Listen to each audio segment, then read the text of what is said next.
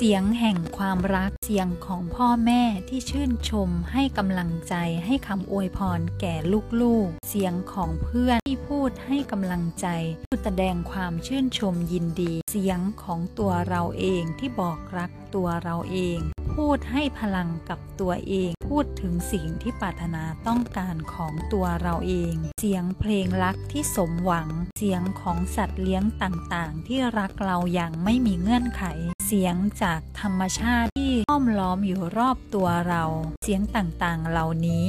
เป็นเสียงแห่งความรัก เป็นเสียงแห่งความเมตตา ไม่ว่าจากสิ่งแวดล้อมภายนอก หรือจากภายในของตัวเราเอง เป็นเสียงที่จะช่วยชุบชูจิตใจจิตวิญญาณของเราให้เข้มแข็ง มีพลังให้เต็มเปี่ยมไปด้วยความรักความมั่งคั่ง ในโลกภายในของตัวเรา